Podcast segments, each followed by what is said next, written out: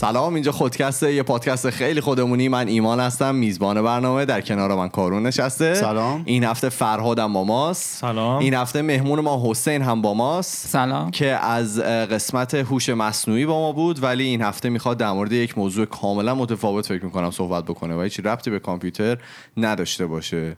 اه، بفرم ببینیم که چی می‌خوایم بگین و از کجا می‌خوایم شروع بکنیم. بفرمایید.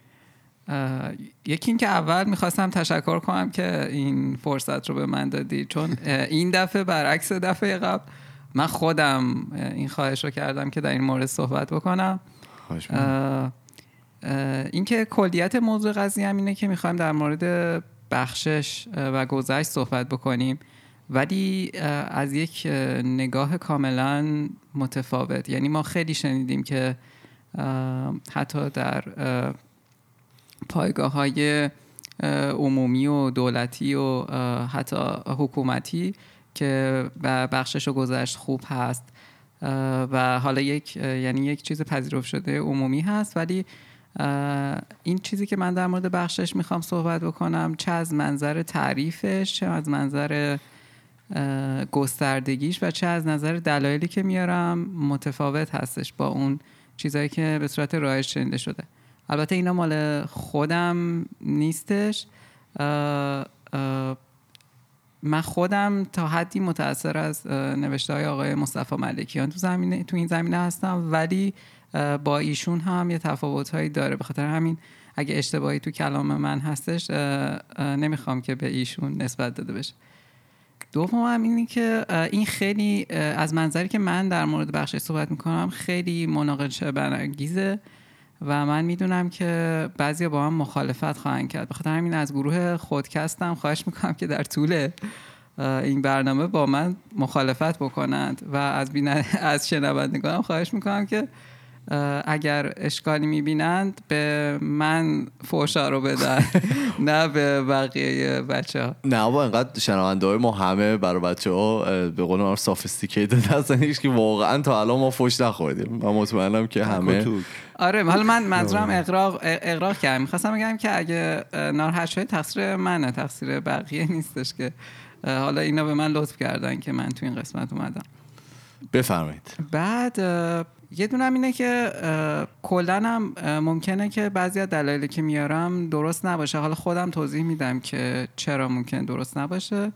دوم سوم هم این که نمی‌خوام دنیا رو تغییر بدم. یه دونه توی توییتر یه, یه چیزی داشتم میخوندم که یارو گفته بود وقتی من بچه بودم می‌خواستم بزرگشم دنیا رو تغییر بدم. ولی الان که مثلا همسر و بچه هم اومدن کانال تلویزیون رو هم نمی‌تونم تغییر بدم. حالا این مورد ما هم همینجوری یعنی من خیلی به این نچستم که اگه, هر- اگه خودم رو تغییر بدم خیلی هنر کردم. فراد شما اینو تایید می‌کنید که الان که همسر بچه داری شما کانال تلویزیون هم نمی‌تونید تایید ترجیح که بدین؟ نه ولی خب خالی از درسته. بله خب بفهم آره. حالا با این مقدمه تازه دار- وارد دو تا مقدمه دیگه میشه. یکی این که این هفته فقط مقدمه است.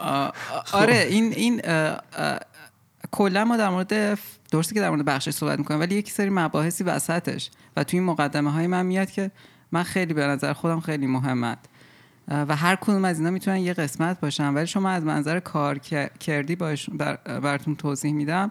خیلی لازم نیستش وارد جزئیاتش بشم. به مباحثی که مطرح میشند اه، خیلی مثلا من بعضی جاها در مورد مسائل علمی صحبت می‌کنم بعضی جاها روانشناسی بعضی جاها آماری.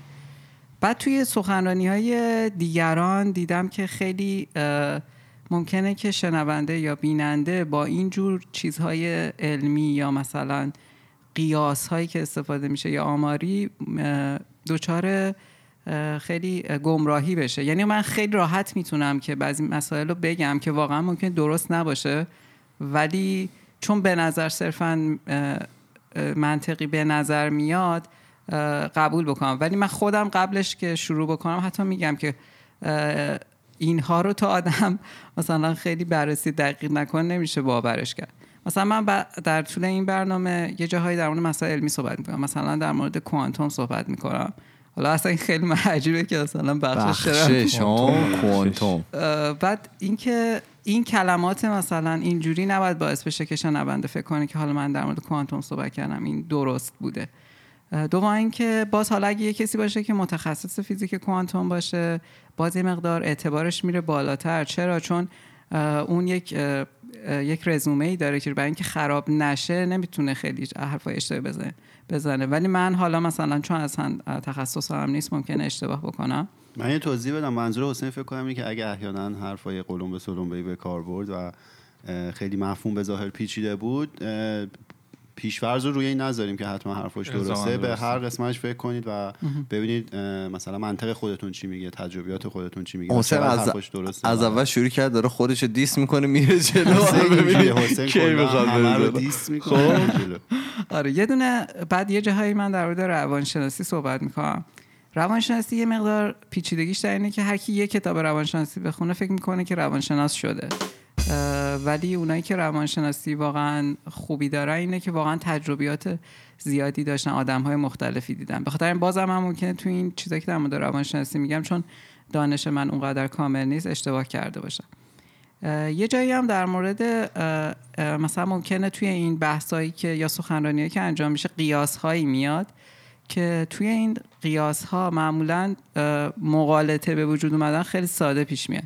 یکی اینه که توش بعضی موقع ها مقدمه های این قیاس ها اصلا درست نیستن. بعضی موقع ربط دوتا مقدمه با هم درست نیست که بهش میگن قیاس مع فارق یه دونه مقالطه جز به کله که مثلا ما در مورد یه چیزی که مثال می‌زنیم ولی اون رو به همه چیز اطلاق میدیم.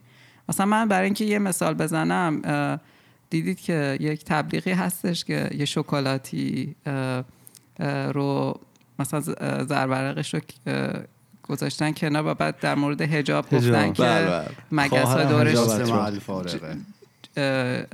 دورش جمع میشن.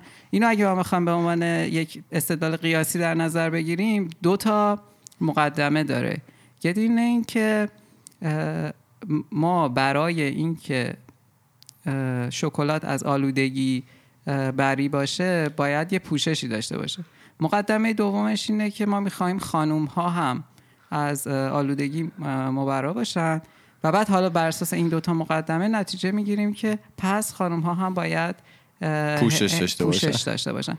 این این قیاسش از اینه که تو همه این چیزای قیاسی باید یه حد واسطی باشه که مقدمه اول به مقدمه دوم ربط بده. در که ما اصلا هیچ ربطی بین خانومه و شکلات نداریم. من نمی‌خوام حجاب رو زیر سوال ببرم. می‌خواستم بگم که این گزاره برای اثبات حجاب مقالطه است. یعنی ما اگه بخوایم خانوما به که با شکلات مقایسه کنیم می‌تونیم با مردها که خیلی شباهتشون بیشتره تا تا اینکه با شکلات. یا مردها شباهتشون به شکلات بیشتره. نه خانوما به شکلات نزدیکن. یا مثلا حتی این اگه این این گزاره قیاسی درست باشه ما می‌تونیم در اون مردم هم همین رو بگیم. بخاطر مردم پس باید حجاب داشته باشه. یا مثلا یکی دیگه که میگن که باز اینو در در جواب مثلا در اثبات حجاب میگن اینه که مثلا اگر برهنگی با فرهنگی حیوانات از ما با فرهنگ ترن اینجا الان مقایسه جز به کل اتفاق افتاده. یعنی برهنگی یکی از انواع بیهجابی هاست و ما حالا برای اینکه هجاب رو اثبات بکنیم اومدیم اون حالت خاص برهنگی رو داریم استفاده می‌کنیم. اینم ولی آخه من خیلی توی سخنرانی های عمومی دیدم که از قیاس خیلی استفاده می‌کنم ولی تو قیاس خیلی مقالطه اتفاق میفته مثل برنامه 90 هر هفته مقالطه اتفاق میفته تو برنامه 90 خب؟ آره ولی لیست مقالطه ها خیلی زیاده و توی منطق درس میدم و واقعا هم چیز سختی. من یه زمانی دنبال می‌کردم ولی انقدر سخت بود که الان مثلا خیلیشون یادم رفته. یه دونم دیگه مثلا در طول این جلسه من ممکنه به روایات دینی مثلا مثال بیارم. اینا به معنی تایید یا رد اونها نیست. صرفا می‌خوام که جامع و کامل از مناظر مختلف به این قضیه نگاه بکنم. یه, یه،, یه،, نوع اصطلاح دیگه هم اینه که آماریه. که به نظر من از بین این چیزهایی که تا حالا گفتم یه مقدار میزان اعتبارشون بیشتره چون که حداقل اون خروجی آخره رو داره اندازه گیری می‌کنه. اگر اون آزمایش آماریه به صورت دقیق انجام شده باشه یعنی گروه های کنترلش خوب انتخاب شده باشن بعد ببینن که در شرایط آزمایشگاهی در با کنترل های خوب انجام شده باشه. یعنی ما و, و توی این معمولا این چیزای آماری رو با یک اگه یه گروه یک تحقیق آماری انجام بده معمولا قابل اعتماد نیست. ولی وقتی که می‌بینی چندین گروه به نتایج یکسانی می‌رسن اون وقته که خیلی قابل اعتماد میشه. یعنی ما حتی شده مقاله‌ای در نیچر که شاید معتبرترین مجله علمی هست چاپ شده و بعد فهمیدن که اون آزمایشاشو از لحاظ همین کنترل و ایناش درست انجام نداده. توی کامپیوتر که حالا من و کارون هستیم این خیلی یه مقدار راحت شده اخیرا چون اکثر اینایی که یه کاری انجام میدن کدش رو هم می‌ذارن و بقیه هم استفاده می‌کنن و یعنی اون برنامه ها رو می‌ذارن و بقیه هم استفاده می‌کنن و اون چیزی واقعا بیشترین اه، اعتبار رو پیدا می‌کنه که توسط گروه های مختلف تایید میشه. اوپن سورس رو داشتن می‌گفتن. بله بله. این فکر کنم طولانی ترین مقدمه تاریخ خودکست این نرم افزارا رو باز می‌کنی دیدی اولش مثلا یه لیست می‌نویسه میگه مثلا هیچ کدوم از این قسمت های نرم افزار ما لزوما مثلا شما نمی‌تونید بهش ارجاع بدید پس آره. در اتفاقی افتاد نیاید ما رو- از ما شکایت کنید. دست و پاشو شما ترش. هم با اون تیکر رو بزنید که آقا باشه برو جلو. حالا حسین هم همینه. آره اینا رو گفتم چون اینا دوست داشتم هم که به دیگرانم بگم که فقط برای این جلسه نیست. اینو تو کل زندگیشون چون مثلا من الان یه چیز آماری میگم اونا که اینترنت حال نمیرن که چک کنن که اصلا من درست گفتم رو غلط گفتم. کی گفته کی انجام داده. بعد این مقدمه اول بود. مقدمه دوم. آماده بشید ما میریم به قسمت دوم ما مقدمه دوم برمیگردیم اینه خب. که من از بخشش به عنوان یک امر اخلاقی می‌خوام صحبت بکنم. به خاطر همین باید این مقدمه دوم بگم که اخلاق چی هست. ما سه تا اخلاق داریم. نتیجه گرا وظیفه گرا فضیلت گرا. اخلاق وظیفه گرا به ذات فعل برمیگرده. اینکه مستقل از اینکه نتیجهش حالا مثبت یا منفی است اون کار کار درستیه یا نه. مثلا ما یه لیستی از کارهای مثبت و منفی داریم و تو اخلاق وظیفه گرا مستقل از نتیجهش باید اونها رو انجام بدیم. مثلا در مورد اه، مثلا اگه راست گفتن یه کار درستی باشه مستقل از اینکه هر اتفاقی بیفته ما باید راست بگیم. اخلاق فضیلت گرا که نوع سوم اخلاق هست به فاعل اون عمل کار داره. یعنی اینکه تو اخلاق فضیلت گرا میگن که آدم باید چگونه با باید باشد. یعنی به بودن اون آدم کار داره تا به اون عملی که انجام میشه. یعنی توی اخلاق فضیلتگرا اون فرد همیشه سعی می‌کنه که کاری رو بکنه که باعث رشدش بشه. بخاطر همین انتهایی نداره. یعنی من شاید اگه پزشک باشم مثلا بر اساس وظیفم اون کارهایی که به هم محول شده رو درست انجام بدم. این میشه اخلاق وظیفه گرا. ولی تو اخلاق فضیلت گرا من اگر به دنبال فضیلت باشم و اینکه خودم رو رشد بدم حتی سعی می‌کنم که چیزی فراتر از وظیفه هم انجام بدم. مثلا چقدر به اون آدم توجه می‌کنم چقدر مثلا برای آیندهش مهمه. اگه مشکل دیگه ای به غیر از مثلا مشکل بیماریش داره چقدر تو- توجه می‌کنم یه سوال فضیلتگرا فقط به رشد خودت فکر می‌کنی یا به رشد حالا می‌تونی به یه مفهوم دیگه فکر بکنی یا می‌خوام نه فقط خیلی مثلا اون چیزی که من متخصص این قضیه نیستم ولی اتفاقا دقیقا این چیزی که شما گفتید به اخلاق فضیلتگرا ایراد می‌گیرند. و آقای ملکیان یه توضیحی روی این قضیه داده. ولی این به خود فرد برمیگرده ولی روی این دقیقا ایراد می‌گیرن که چرا این فقط به فرد؟ من یه چیز فقط بگم. ببین نتیجه من چیزی حالا نوشتم اینه که نتیجه گرا باعث میشه که یک ای به مثلا یه اثر مثبتی برای یک ای داشته باشه. وظیفه گرا اصلا براش مهم نیست که ای سود ببرن یا ضرر ببرن فقط چون که کار درسته انجام میده حالا بله. ممکنه شما کاری انجام بدی و مثلا هزاران نفر هم مثلا از بین برن ولی خب فضیلت گرایه برای اینه که باعث میشه که خودت شخصا فقط سود ببری و رشد. بکنی. رشد بکنی آره اوکی رشد منظور بیشتر اینجا عرفانی معنویه خوب. خب بعد اینو به این گفتم که من الان اینجا بخشش روی عمل اخلاقی می‌دونم. ولی این اخلاق نتیجه گرا مینیمالیستی ترین حالت اخلاقه. چون که مثلا اون وظیفه گرا و فضیلت گرا اتفاقا سختتر هستن. ولی نتیجه گرا که داره می‌بینه آیا واقعا این اثر مثبت داره یا نه. و منم برای اینکه اثبات بکنم که بخش چیز خوبی اتفاقا سعی می‌کنم با همین اخلاق نتیجه گرا که به اثر فعل کار داره بیشتر تکه بکنم. که دیگه مثلا حداقلی ترین حالت اخلاقه که ما اگه ببینیم واقعا چقدر سود و زر... یعنی بر سود و ضررمون تصمیم بگیریم تا اینکه حالا مثلا وظیفمه یا باعث رشدم میشه. خب. اینکه در مورد بخشش هم صحبت می‌کنم سه تا هدف کلی آخرش دارم. یه دونه این که به نظر من احساس همدردی به خصوص توی داخل ایران نسبت آ... نسبت که آدم ها به هم دارن کم شده. البته این خب خیلی دلیل اقتصادی و اینا داره. ولی امیدوارم که حالا با این توصیفاتی که من در ادامه می‌کنم اینا بهش کمک بکنه. این احساس همدردی بیشتر بشه نفرت کمتر بشه و به خصوص قضاوت نسبت به همدیگه کمتر بشه.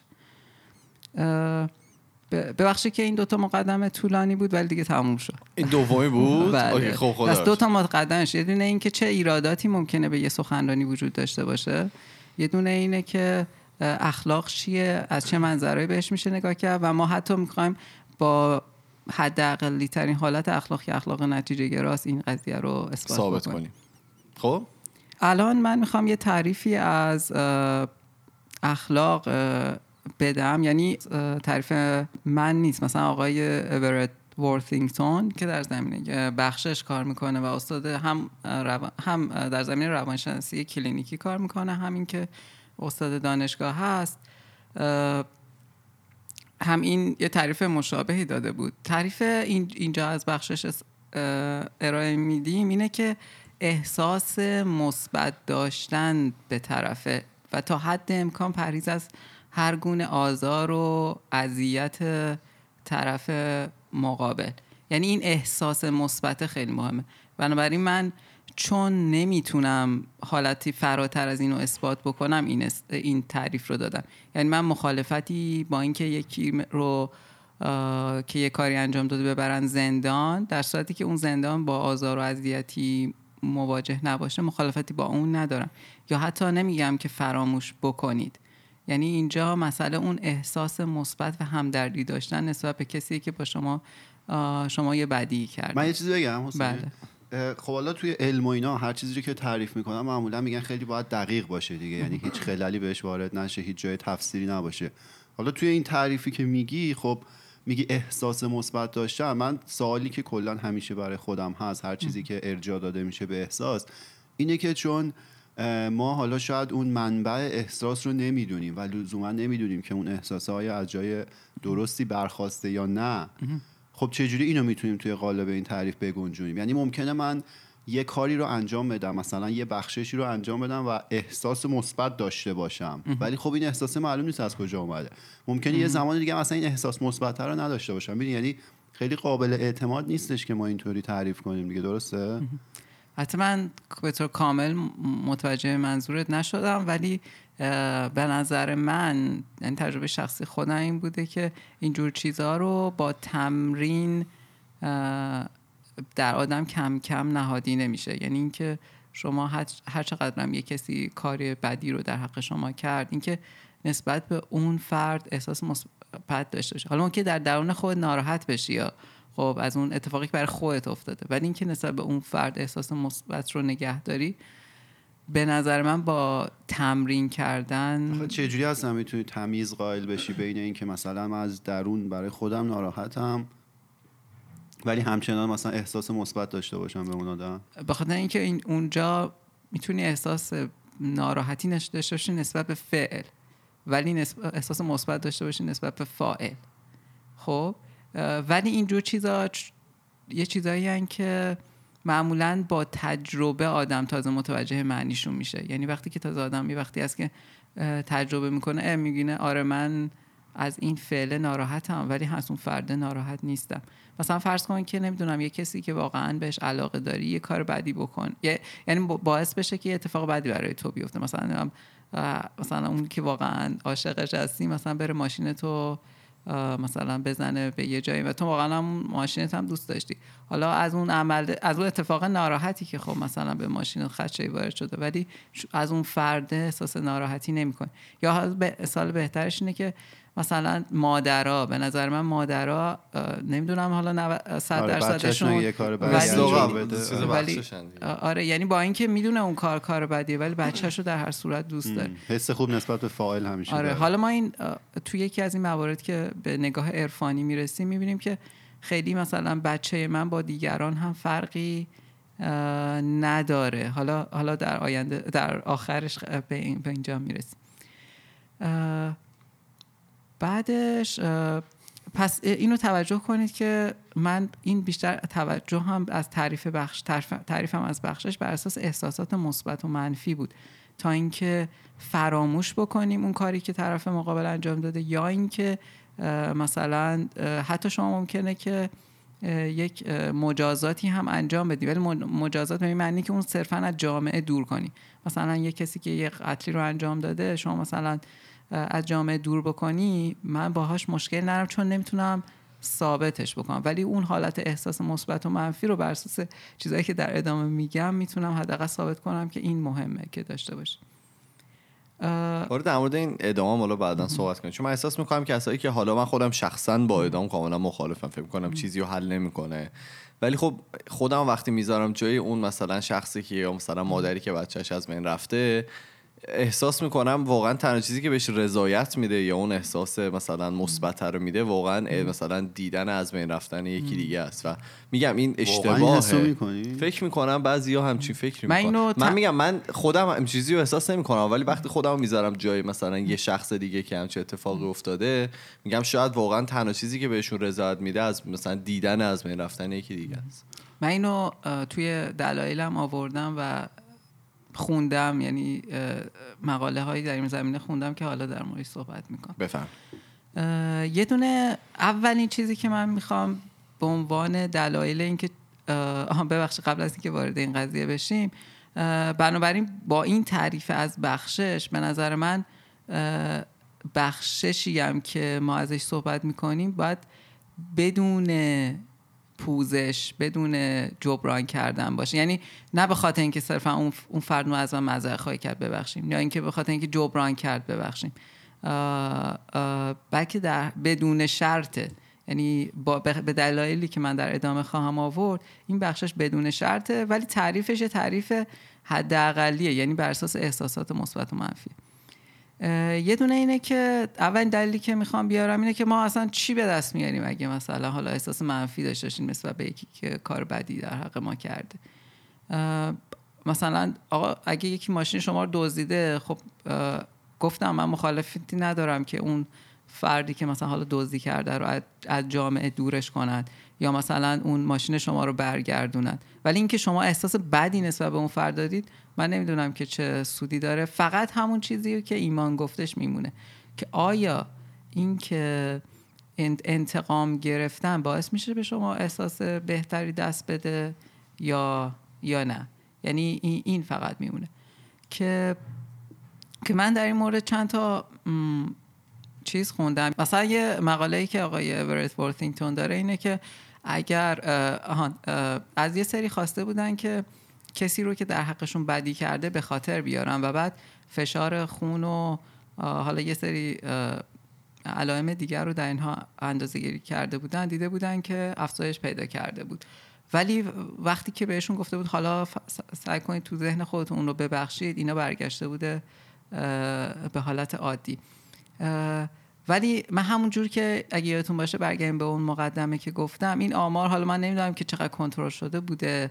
آیا دیگران هم یه همچین اه، چیزایی مشابهی داشتن یا نه؟ خانم کارین حال یه نوشته ای داره به نام بخشش. آیا احساسش آیا احساسات شما رو بهتر می‌کنه یا نه؟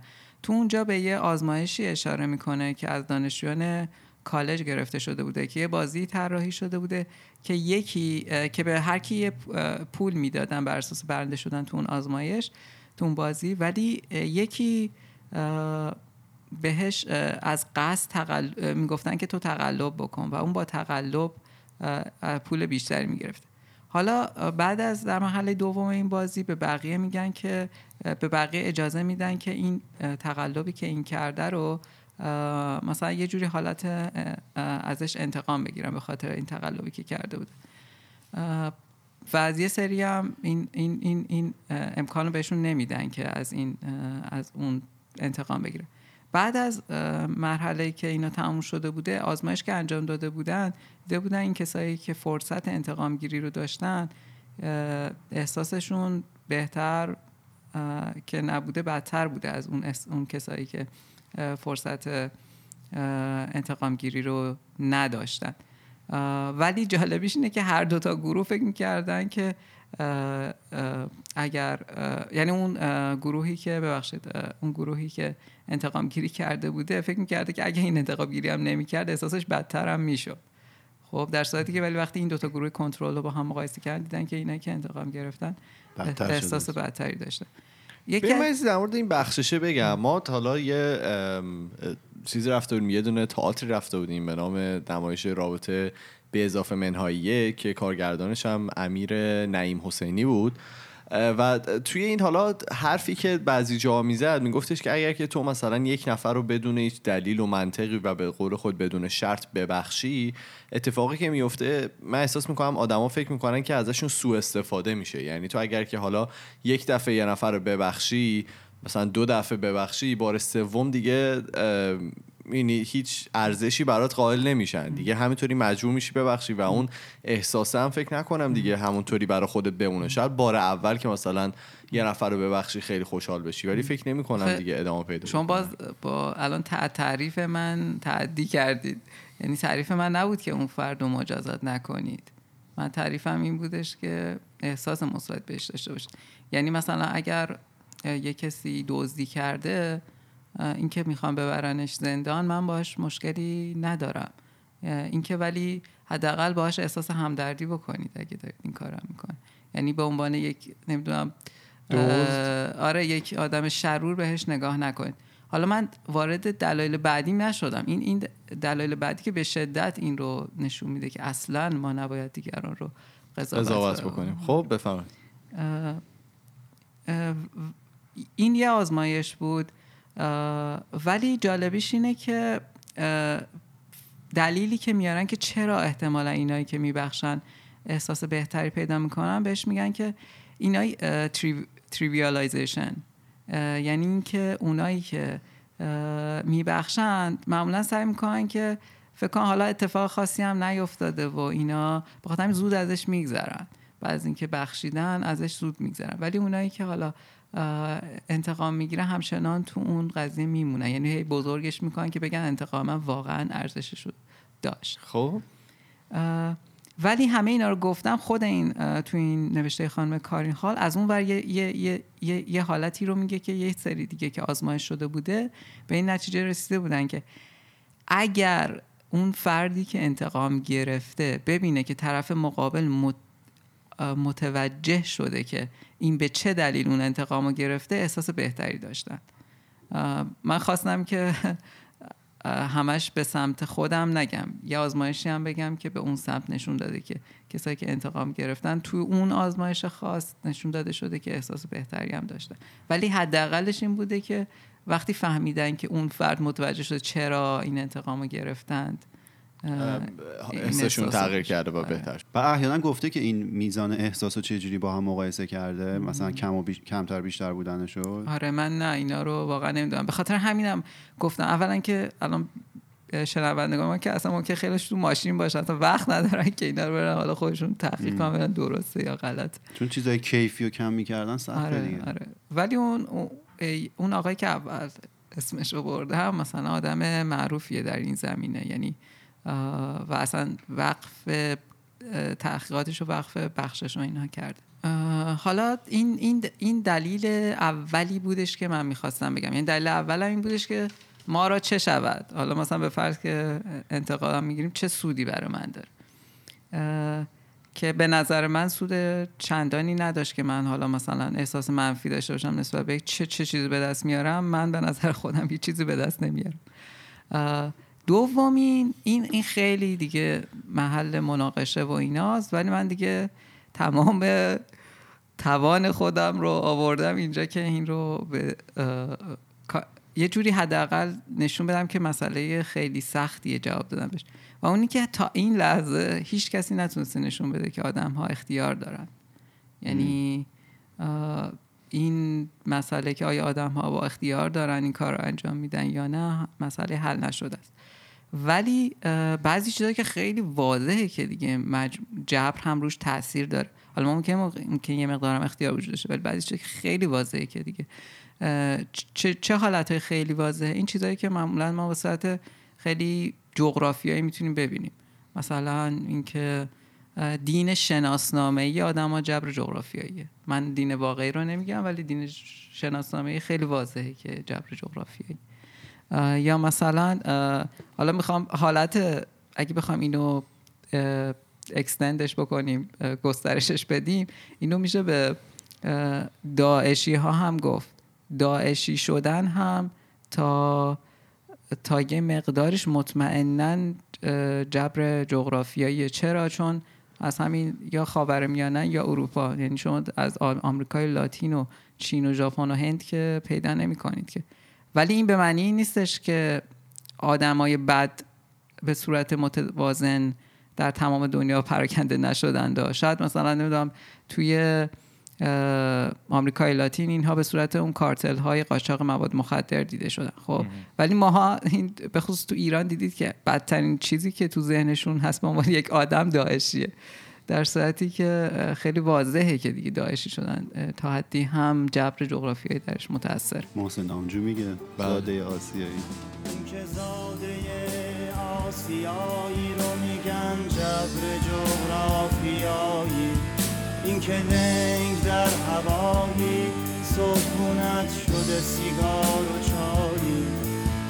این که زاده آسیایی رو میگن جبر جغرافیایی.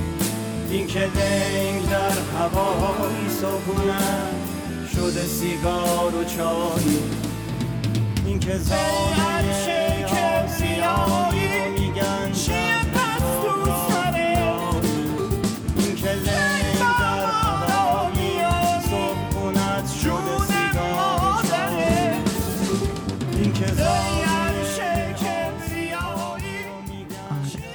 بعد اینا خیلی چیزای واضحی بود ولی من مثلا دوباره تحقیق که یعنی من سرچ که می‌کردم در مورد این موضوع اینکه مثلا کسانی که پدر از نعمت پدر محروم هستن درصد اینکه در دوران جوانی مثلا به خاطر یک جرم دستگیر بشن دو برابر اوناییه که پدر دارن. و اینکه تا سی سالگی برند به زندان بازم سه برابره. خب یعنی کسی که پدر نداره آره این بازم نشون دهنده اینه که جبر محیطه. یه حالتی از جبر محیط. یا مثلا چیزهایی وجود داره تحقیقات وجود داره در مورد رابطه بین فقر و جرم. بازم همه اینا نشون میده که آدم ها به تنهایی تاثیر نداره حالا ممکنه که یه مقدار از اختیار هم وجود داشته باشه ولی مطمئنا هم جبر تاثیر داره. یک یه یک مقاله همین به فارسی هست از خانم سمیه رستمیان. اینو خودشون هم می‌تونن پیدا بکنید خیلی راحت میشه پیدا کردش. اگه جستجو بکنید برای این عنوان که ژنتیک محیط یا هر دو؟ کدام یک در وقوع جرم موثرن ایشون نشون میده که هم یعنی توضیح میده که هم ژنتیک و هم محیط خیلی موثرن. مثلا وقتی تحقیق کردن دیدن که اونایی که مرتکب جرم می‌شدن دچار نه همشون ولی خیلی هاشون اختلال در مونوآمین اکسیداز نوع آ داشتن نوع A داشتن که به ژن جنگجو معروفه. بعد ایشون دوباره توضیح هم میدن که محیط هم خیلی موثره. ولی ما وقتی که در مورد جرم صحبت می‌کنیم معمولا اصلا اینا رو هیچ کدوم در نظر نمی‌گیریم. من فقط یه چیزی بگم این که حالا نبود اختیار یا اینکه خیلی وقتا یه جبر جغرافی وجود داره خیلی شبیه همون موضوعی که صحبت کردیم توی دنیا وقتی این همه اتفاقات تصادفی میفته یعنی که مثلا تو توی قسمتی به دنیا میای دیگه ما نمی‌تونیم همه آدما رو با یه سنگ محک مشخص بسنجیم دیگه. یعنی اونی که رفته مجرم شده ممکنه که یه سری اتفاقات تصادفی توی گذشتهش افتاده باشه. مثلا از یه نژادی باشه که یه نژاد یه ژن خاصی توی وجودش هست یا حالا یه جای خاصی به دنیا اومده باشه که اون حالا جرم و جنایت ممکنه بیشتر بوده باشه. ولی ما توی قضاوتامون هیچ وقت اینا رو در نظر نمی‌گیریم. آخه ببین به نظرم مشکلش اینه که تو اگه بخوای این کارو بکنی باید برای هر نژادی و هر کسی که هر جا هست یه سنگ محک متفاوت داشته باشی و اون خب خیلی سخت میشه اجراش آره. حسین راهکار ارائه راه... نداد. دقیقا راهکارم همین بود که ما حداقل آزار و اذیت رو به اون فردا برس داشته باشیم و احساس همدردی رو حداقل بکنیم. یعنی راهکار من دیگه مینیمال ترین حالت ممکن بود. یعنی اینکه من دلیل نمیرم که شما حداقل اونا رو شکنجه بکنید. می‌خوای از جامعه دورشون کنید باز من مشکلی ندارم. ولی دلیل نمی‌بینم که یکی رو آزار و شکنجه بکنید به خاطر اینکه چیز کن یا مثلا تحقیرشون بکنید. حداقل نسبت بهشون احساس خوبی داشته باشید بله. یعنی این راهکاره. فکر کنم اصلا فکر می‌کنم وجود نداشته باشه دیگه. تو وقتی مثلا در مورد یه زندانی صحبت می‌کنی نمی‌تونی واقعا با یه نگاه خیلی حالا مثبت بهش آره نگاه بکنی متاسفانه و این یه مشکله. خب؟ آره.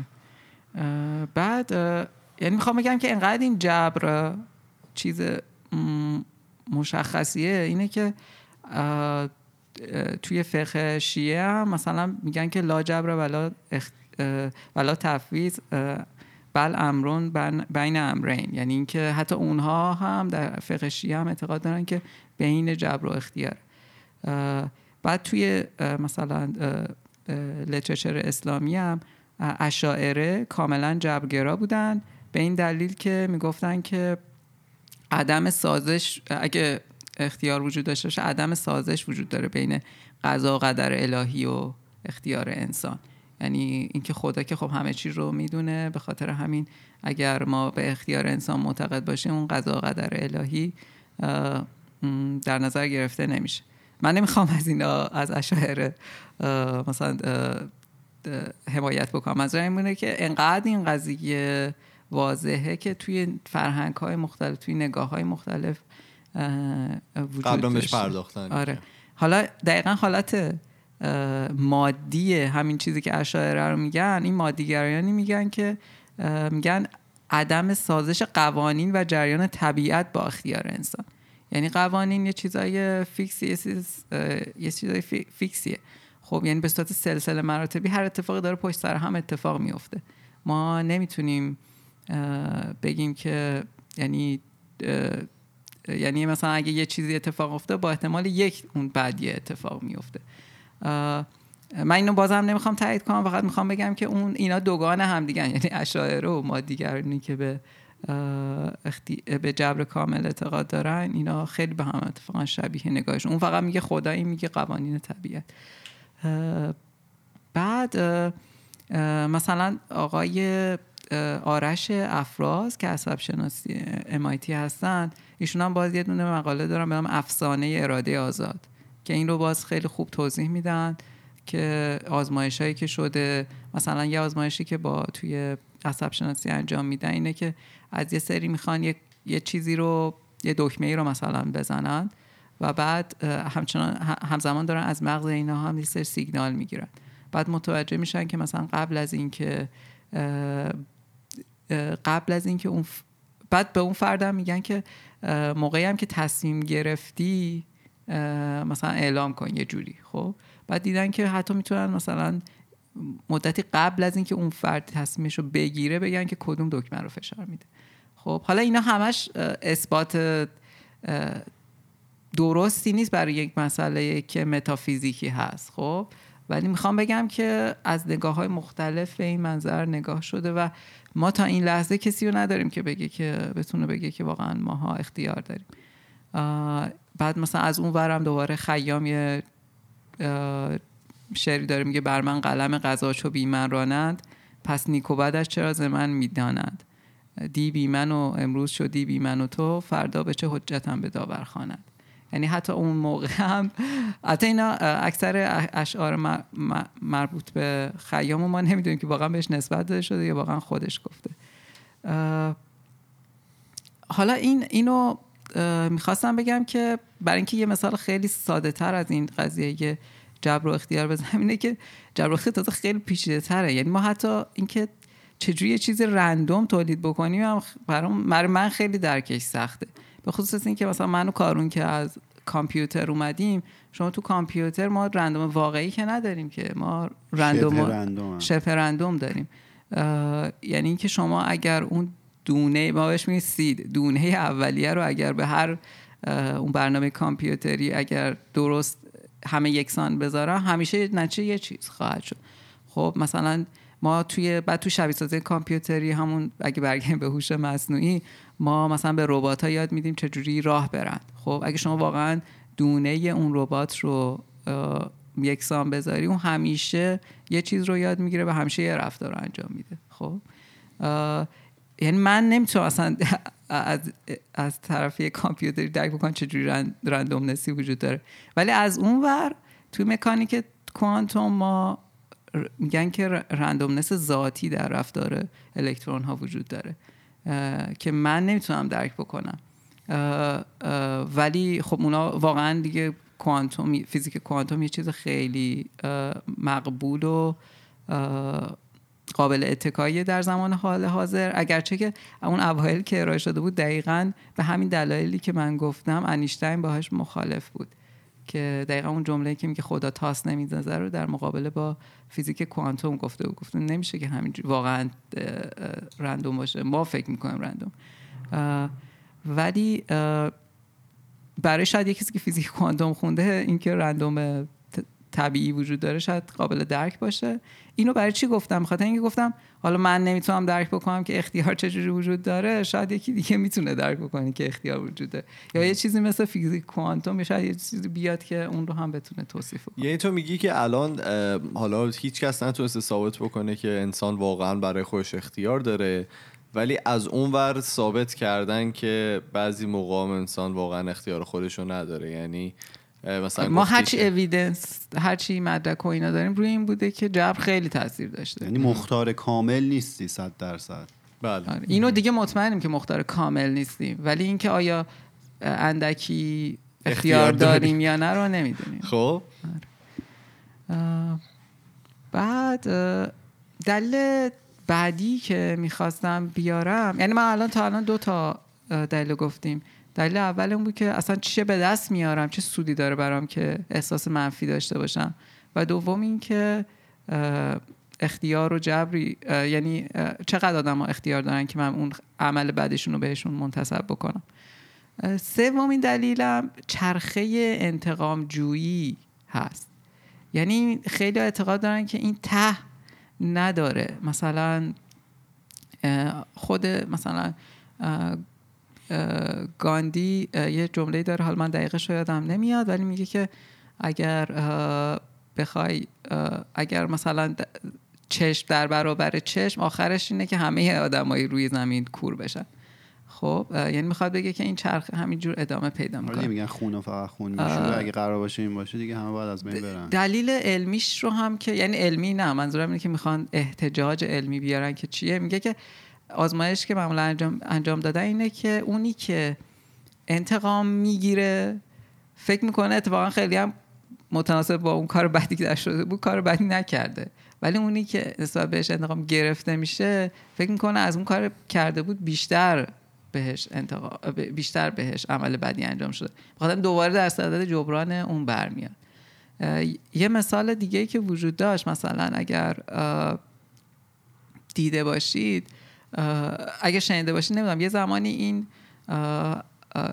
ایران از یه سری از این گروه هایی که در پاکستان هستن یه سری همیشه زندانی داره و بعد بعضی اونا بعضی موقع یه های نمی‌دونم حالا تروریستی چیزی تو ایران انجام میدن که خب حالا مثلا شاید قاچاقه حالا نمی‌دونم که دقیقا اه، بعد اینا رو خیلی بهشون میگن آقا اینا رو اعدام نکنید چون الان اینا اعدام کنید اینا یه بمبگذاری دیگه ای می‌کنن. آره. یعنی همیشه این وجود داره که آقا آقا ممکنه تو اگه یه کاری رو می‌کنی ممکنه به خودت برگرده. گروگیری می‌خوایم بکنیم. آره یعنی. یه جا باید این چرخه وایسه و من اه، اه، و ما نمی‌دونیم که آیا واقعا این سودی داره. آخه مثلا من چه سودی می‌کنم که حالا یکی رو مثلا اعدام بکنم؟ حتی فقط یه سود به سن من می‌رسه و اون اینه که خب نگه داشتن آدم تو زندان هزینه و اینا داره خب ولی خب اگه بکشی دیگه تمام شده و هزینه یه مادی نونخور کمتر اینطوری داری بهش آره. نگاه می‌کنی خب آره. آره خب دوباره هزینه انتقامی که اونا می‌گیرن قطعا آره. بیشتر از نگه داشتن آره. اوناست اه، حتی در مورد فکر کنم مثلا چیزای دیگه هم میگن یعنی همیشه به این کشور اروپایی هم میگن که شما مثلا بعضی نمی‌دونم حمله می‌کنید مثلا ممکنه به این کشورهای مثلا به داعش و اینا ممکن اونا بیا عملیات تروریستی انجام بده. یعنی این یه چیز باز مناقشه برانگیزیه که یه سری مخالفن یه سری موافق آخرین دلیلی هم که می‌خوام بگم از منظر عرفانی هست. اصلا منظورم این عرفان های نوظهور و اینا نیستش منظورم عرفان به معنی همون که توی عرفان کلاسیک هم غربی هم توی اسلامی وجود داره. یه, مبحثی هست به نام وحدت وجود که که همه چیز یک منشأ داره و همه چیز به هم یه جورایی متصل هست.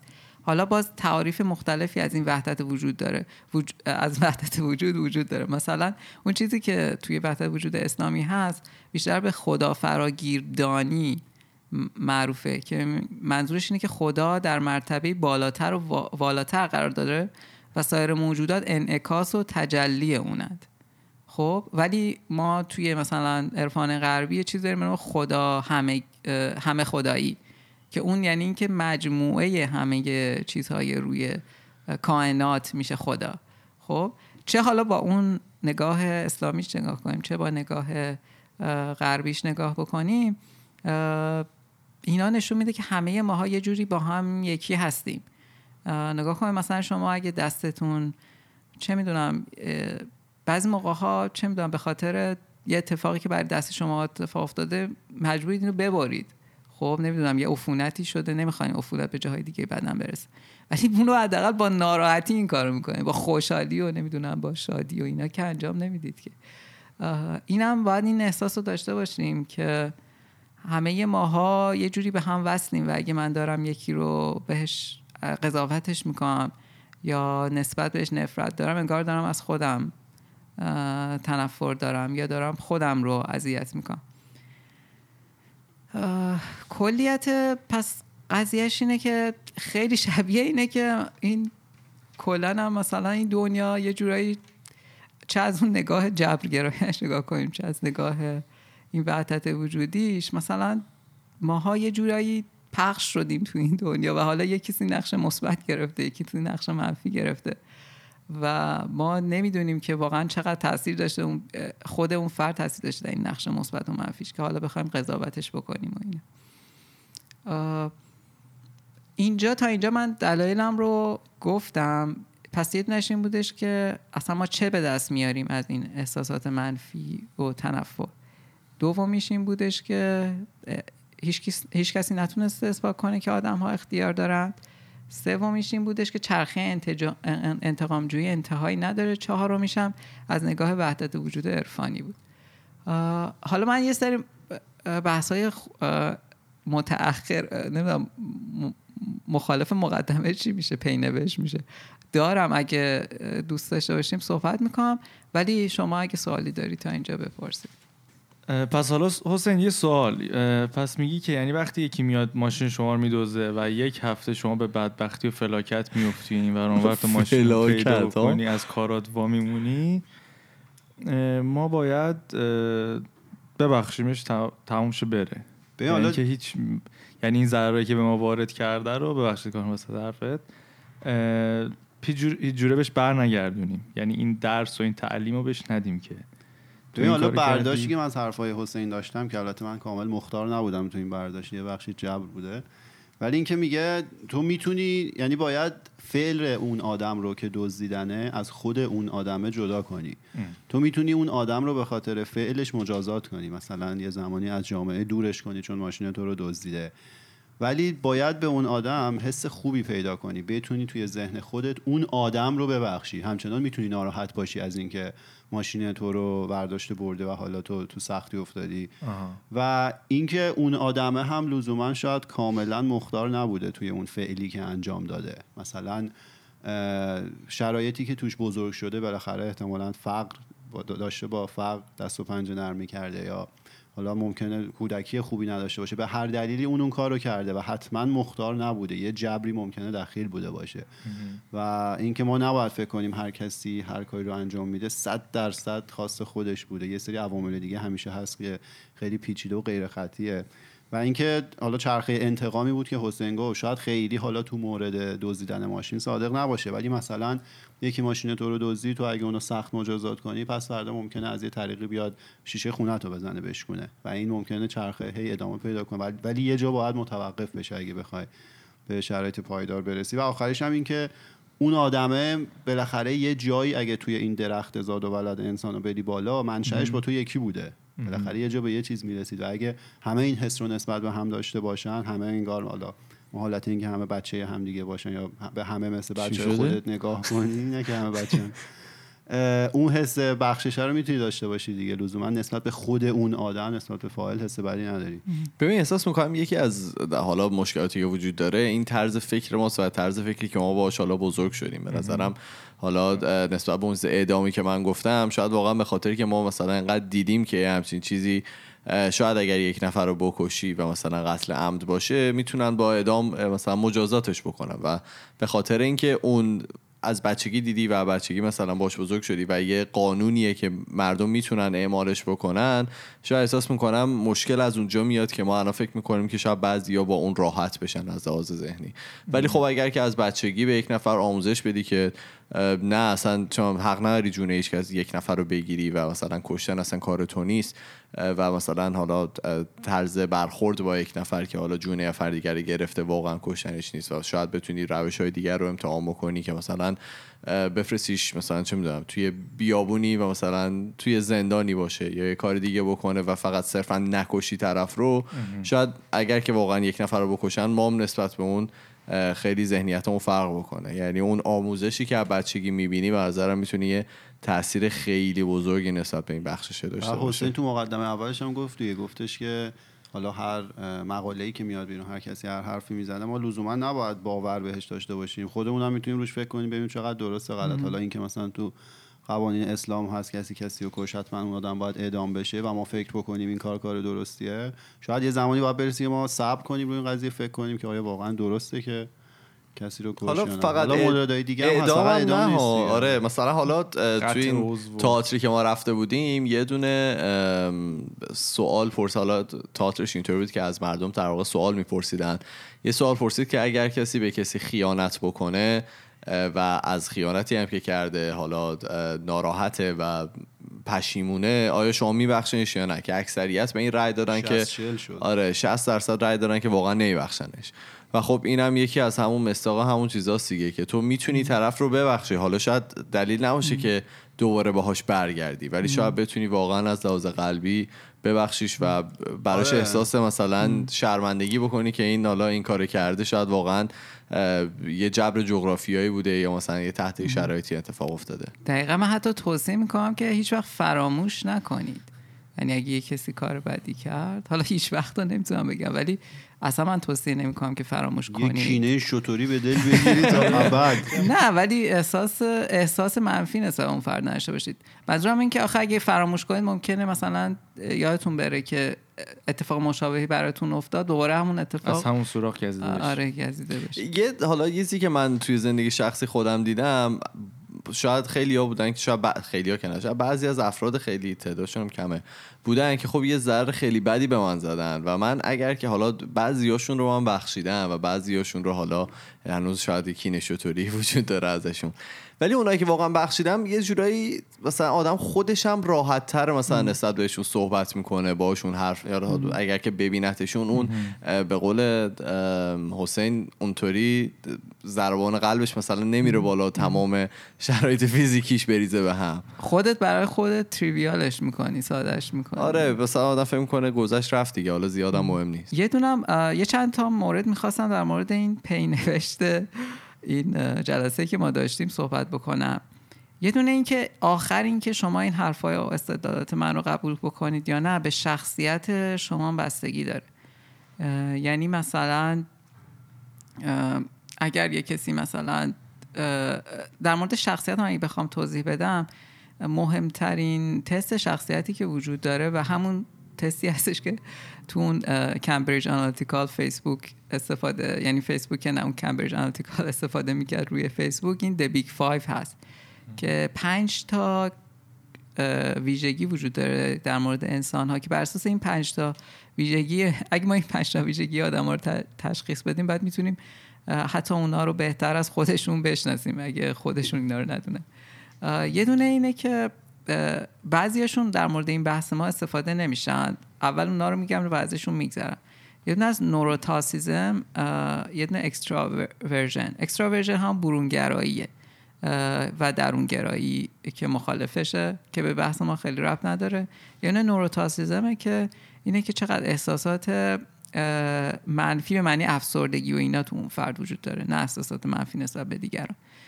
ستای دیگهش ولی به- ببخشید یه دونه دیگه هم که بحث اه، به بحث ما ربط نداره. کانشینشسنسه خیلی سخته این کلمه. کانشسنس نو کانشینشسنس conscientiousness آره. این بیشتر به اینکه چقدر اون فرد به, به دیسیپلین اهمیت میده اینکه چیزا روی پلن باشن چقدر روی نظم و ترتیب باشن اهمیت میدن. که اینم خیلی ممکن ربط داشته باشه ولی ربطش خیلی تل، تلویحیه دوتای دیگه خیلی ربط دارن. یه دونه این که اگریبلنسه اگه یه کسی اگریبلنسش بالا باشه کلا نسبت به دیگران کانسیدریت نسبت به دیگران تحملش بالاست. می‌تونه با دیگران دیل بکنه. از دیگران احساس خوبی داره. فرهاد. میشه موافقه با همه. آره خاطر همین اگه کسی اگریبلنسش بالا باشه اون موردی که مثلا من گفتم که حالا اختیار ندارن و اینا شاید اون براش قابل درکتر باشه. چون میگه که حالا مثلا این نمی‌تونست مثلا یا مثلا اینکه ما چه سو چه چه سودی می‌کنیم که حالا دیگران رو اذیت بکنیم. اینا شاید براش قابل درک اه، ولی اگه یه کسی اگریبلنسش پایین باشه اون که من گفتم چرخه انتقام جویی شاید براش مهم باشه. چرا؟ چون میگه که به خودم برمیگرده. خب من خودم ضرر می‌کنم. به خاطر همین دقیقا کاری که اون Cambridge Analytical در تبلیغ ترامپ هم انجام میده اینجوری بود که بر اساس این ویژگی های آدما می‌فهمید که اینا چی هن؟ بعد سعی می‌کرد تبلیغی به اونا بده که متناظر با اون شخصیتشون باشه. مثلا اگه می‌خواست این اگه می‌خواست این سخن این جلسه ما رو انجام بده برای اونایی که conservative ان چرخه انتقام جویی رو می‌گفت برای اونایی که conservative میشه محافظه کار. کار برای اونایی که مثلا اوپننسشون بالاست و اگریبلنسشون بالاست حالا در مورد اون جبر و اختیار و اینکه حالا ما چه چیزی به دست میاریم و اینا صحبت میگه چون مثلا برای یه کسی که کانزرواتیو نظر فکر نمی‌کنم خیلی جبر و اختیار دلیل مناس- مناسبی باشه برای اینکه بپذیره که حالا مثلا من بیام دیگران رو بهشون کر بکنم بهشون توجه بکنم. یه دونه دیگه اینه که واقعا اینو چقدر میشه در عمل این چیزایی که من این چیزی که من گفتم رو انجام داد. من با عنوان کسی که خودم مثلا 5 6 ساله که این رو بهش یعنی از تئوری این برام به- به- بهش رسیدم ولی یکی دو سالی طول کشید که برای خودم جا بیفته. یعنی اینا همه خیلی به صورت تدریجی اتفاق میفته یعنی اینجوری من انتظار ندارم که شما حالا بعد از این جلسه یه تغییر بزرگی براتون اتفاق بیفته. ولی من خودم مثلا از دیدگاه تئوری فکر می‌کنم که اگه آدم تئوریش رو بدونه اولین قدمه و شرط لازمه برای قدم های بعدی ولی شرط کافیش نیست و باید تمرین و اینا داشته یعنی آدم هی به ذهنش میاد که حالا نسبت به این ناراحت باشه ولی اینو از خودش در خودش از بین ببره. یعنی من هنوزم که هستش واقعا نتونستم در عمل خودم رو کامل تغییر بدم. یعنی واقعا مثلا یه اتفاقی که برام میفته مثلا این ذهن به ذهنم میاد که مثلا از اون فرد ناراحت بشم ولی سعی می‌کنم که در جا اون رو بکشم. ولی صرفا اینا هی با تک، تمرین و تکرار انجام میشه. این ولی مسیر یه مقدار آکادمیکیه که من گفتم. ولی توی عرفان اینجوری چیزای چی میگن؟ آموزهای عرفانی رو یاد نمی‌گیرن. خیلی اونا به عمل در همون اول کار دارن یعنی میگن که تو به محض اینکه توی یک عمل چه می‌دونم فضیلت اخلاقی خودت رو بهبود میبخشی این دریچه برای تو باز, باز می‌کنه که هم دانشت زیادتر میشه هم عملهای دیگر رو بهتر انجام میدی. من چون خودم تجربه عرفانی نداشتم نمی‌تونم اینو درک کنم. ولی اونایی که یعنی تو این اشعار مولانا و اینا همشون روی این تاکیه دارن که میگن که تو همون اولین چیزی که ما بهت گفتیم و تو برو انجام بده. خودش خود به خود برای چیزای دیگه انجام میشه. ببین فکر کنم این خیلی مهمه که همون که میگه آدم تئوری رو بدونه مثل میشه همون اپیزودی که ما هفته پیش رفتیم. تو وقتی که یه چیزی تو ذهنت باشه و حالا بذاری به قول معروف بذاری تو خیس بخوره یه ذره در موردش فکر می‌کنی شاید توی پس زمینه فکرت مثلا یه ذره توی رفتارت یه در واقع تغییراتی رو به وجود بیاره و اینکه مثلا بدونی واقعا بخشش از کجا میاد و حالا چه جوری باید در موردش فکر بکنی. به نظر من خیلی مهمه تا اینکه اصلا هیچی در موردش ندونی. مطمئنا همین که میگم یه زم... پیش زمینه ازش داشته باشی صد درصد به نظر من می‌تونه توی رفتار تو یه تغییراتی توی بلند مدت به وجود بیاره. بعد یه چیز دیگه هم این که این شاید خیلی بگن که این خیلی چیز ایدئال گرایانه ای بود ولی حداقل این ایدئال گرایه در وجود مادرها اکثرشون وجود داره. یعنی یه مادر فرزندش رو هر چی هم که باشه دوست داره. یعنی اون عمل بد فرزندش رو از خود اون فاعل که فرزندش جدا می‌کنه.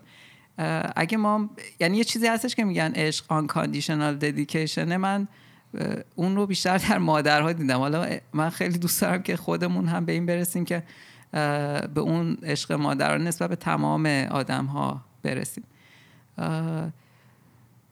دوم این که آها اون اولش من صحبت کردم که دنیا رو نمی‌خوام تغییر بدم. حالا یه جمله دیگه هم هستش توی این سریال شهرزاد که می- می‌گفت که من می‌خواستم دنیا رو تغییر بدم ولی این دنیا بود که ما رو تغییر داد.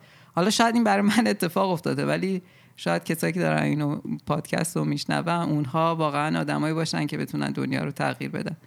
مثلا من این توی یکی برنامه های معسل امسال این خانم یاسی اشکی رو دیدم که بیماری خیلی عجیب و غریبی داشتن و براش فائق اومده بودن بعد اومدن ایران الان در زمینه تبلیغات آموزش های مثلا بعضی بیماری های آمیزشی و اینها کار می‌کنن. خیلی موفق بودن. دارن الان مثلا برای واکس برای تهیه واکسن خاصی کار می‌کنن. آره و خیلی یعنی من برام خیلی تاثیرگذار بود که ایشون تونستن واقعا تغییر در دنیا به وجود بیارن حداقل در ایران. اه، آها ولی یه, یه چیزی که هستش این که اگه خواستیم دنیا رو تغییر بدیم یه چیزی رو در نظر بگیم که همیشه نظر من مم- باید اینم در نظر ممکنه ما اشتباه باشیم. به خصوص حالا اون خا... کاری که خانم یاسی اشکی انجام میده یه چیز پزشکی بود که خیلی احتمالش کمه. ولی این چیزی که من گفتم یه چیز خیلی نسبیه. فلسفی تئوری که چی و ممکن من اشتباه باشم. به خاطر همین نباید روش خیلی پافشاری بکنم. یه جمله هستش از برتران راسل که میگه من حاضر نیستم به خاطر عقایدم بمیرم. چون ممکنه من اشتباه باشم. ولی من خودم میگم که حاضر نیستم به خاطر عقایدم بکشم. چون ممکنه من اشتباه باشم. تا اینجا همه مطالبی که می‌خواستم بگم رو گفتم. خیلی ممنون. ببخشید که اینقدر طولانی شد. ولی به نظر من باز گر- برگردیم به اون سه تا هدف آخری که من داشتم. اینکه احساس همدردیمون بیشتر بشه نفرتمون کمتر بشه و همدیگر رو قضاوت نکنیم. خیلی ممنون. خیلی ممنون از حسین جان. به نظرم یه از اون موضوعات خیلی سنگین بود که ما خودمون فکر کنم بعد از اینکه ادیت شد بعد یه سه چهار بار بشنویم واقعا بفهمیم که چی شد و به کجا رسیدیم. ولی خب دوست داریم ببینیم که نظر شما نسبت به بخشش چیه. شما به بخشش بدون شرط اصلا واقعا اعتقاد دارید یا ندارید؟ اصلا شده تا حال کسی رو نبخشید و دلیلش چی بوده؟ شما می‌تونید نظراتون رو به ما بگید. ما توی تمام فضای مجازی اسم خودکست ه توی تلگرام توییتر فیسبوک و تمام فضای مجازی هر جا بزنید خودکست ما یه صفحه داریم متاسفانه ولی یه پروفایل داریم توی تلگرام به نام خودکست talks که می‌تونید با ما اونجا با message ها یا voice اتون ارتباط مستقیم داشته باشید. ما میریم و پنجشنبه با یه موضوع جدید دیگه برمیگردیم. فعلا خدافظ خدافظ خدافظ خداحافظ.